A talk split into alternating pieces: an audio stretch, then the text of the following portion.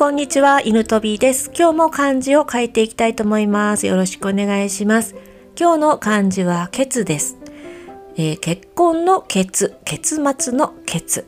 ですね。漢字の成り立ちは、糸を束ねた形と、入れ物に蓋がしっかりしてある形。袋のような入れ物の口を紐でしっかり縛るということで、言わえるとか結ぶの意味になりました。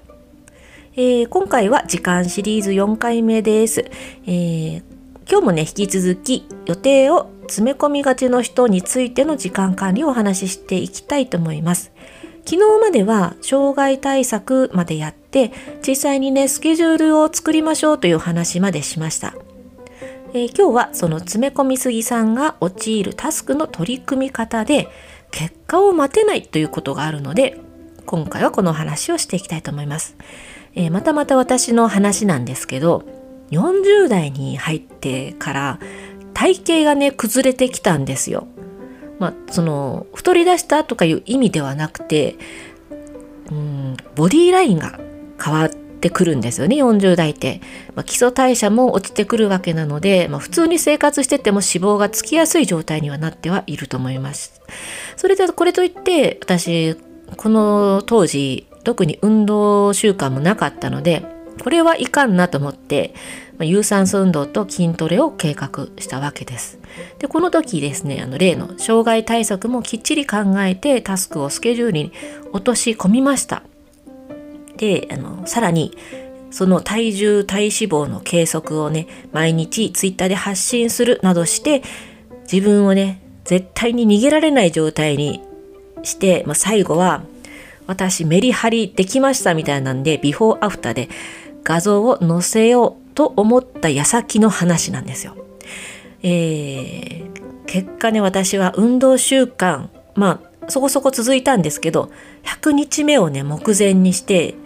コロナに感染してしまったんですよね。もう家族みんな。もう1週間ぐらいはもう家にずっと閉じこもって、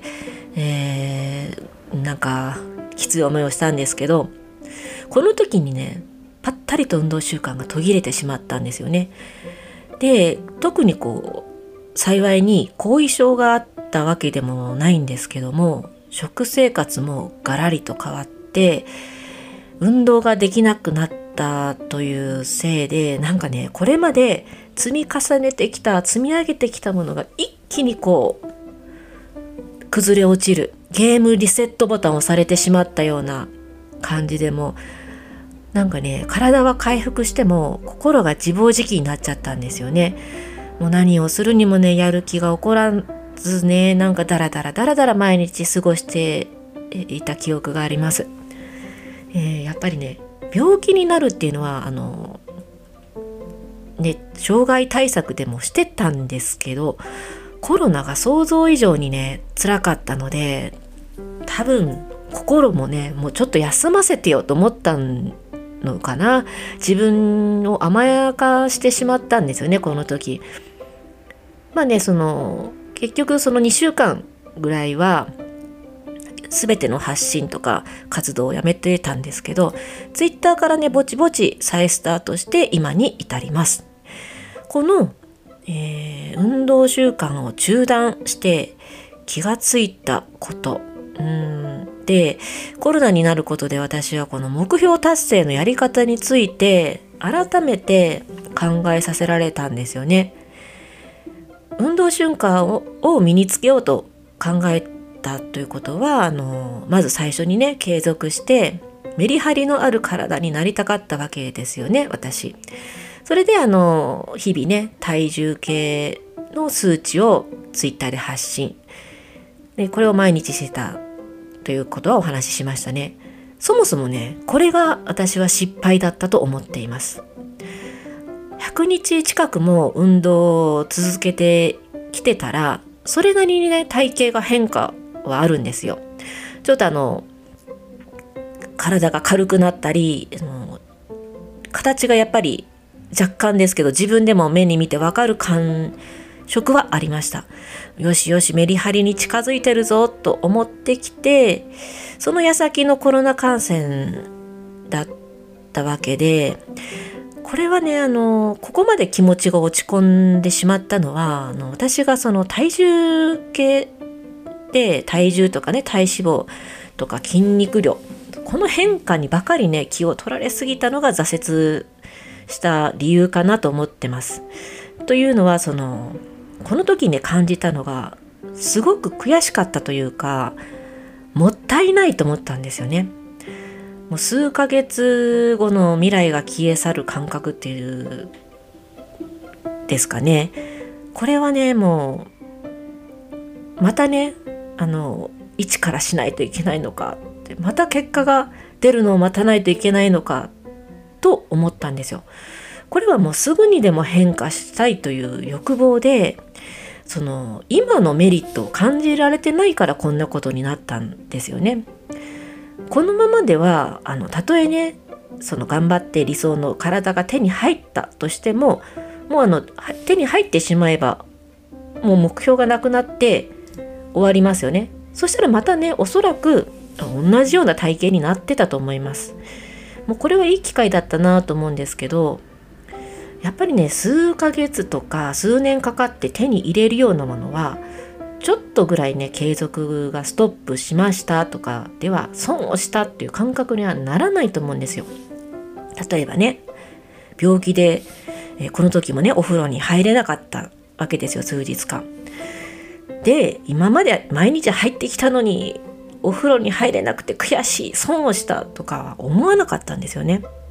まあ普通に入れるようになって何も考えず当たり前のようにお風呂に入りました。やっぱりそれはお風呂に入ると気持ちが良くて清潔になるでしょ？すぐにね目に見える結果があるからなんですよ。結果や効果がね。ここだなと気がつきました。私はねその点置くところ間違えたんですよ。運動習慣で。数字じゃなくて運動すると気持ちがいいとかその汗をかいてねその後のシャワーがすごく気持ちがいいとか。そういうその瞬間今の瞬間を味わうことができるメリットとか効果にね目を向けるべきだったんですよ。体型を変えるっていうのはもう昨日今日ちょっとすると変わるとかいう問題じゃないですよね。毎日の積み重ねがあってからこその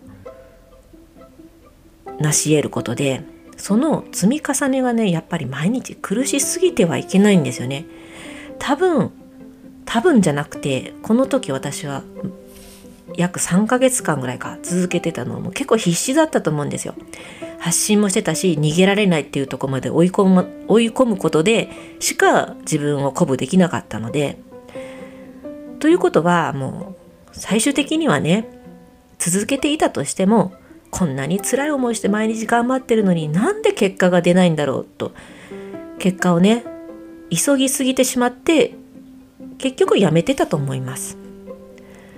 やっぱりねもう着実に変化をしていくためにはそのタスクとかねその例えば運動ですけどすぐに経験できる楽しみとかメリットをねその運動するとかいうことに、えー、見つけないといけないんですよね。うん、毎日楽しいや嬉しいを積み重ねてそれを習慣にした結果永久的にですね理想の体型を維持できるということになるというのにコロナになって気がつきました結局その理想の体型になってしまったらはい終わりじゃなくて運動とかは永久的に死ぬまでねして健康を維持したいものだからやっぱりその毎日の楽しい習慣の一部にしないといけないんですよね。気分のいい習慣気持ちのいい習慣にすることで長く長く無意識に続けられるというのが一番理想的な体型の維持の仕方だったなと改めて思う、えー、経験でした。今日はこの辺で終わりたいと思います。えー、本日の漢字は結果のケツでした。最後まで聞いていただきありがとうございます。犬飛びでした。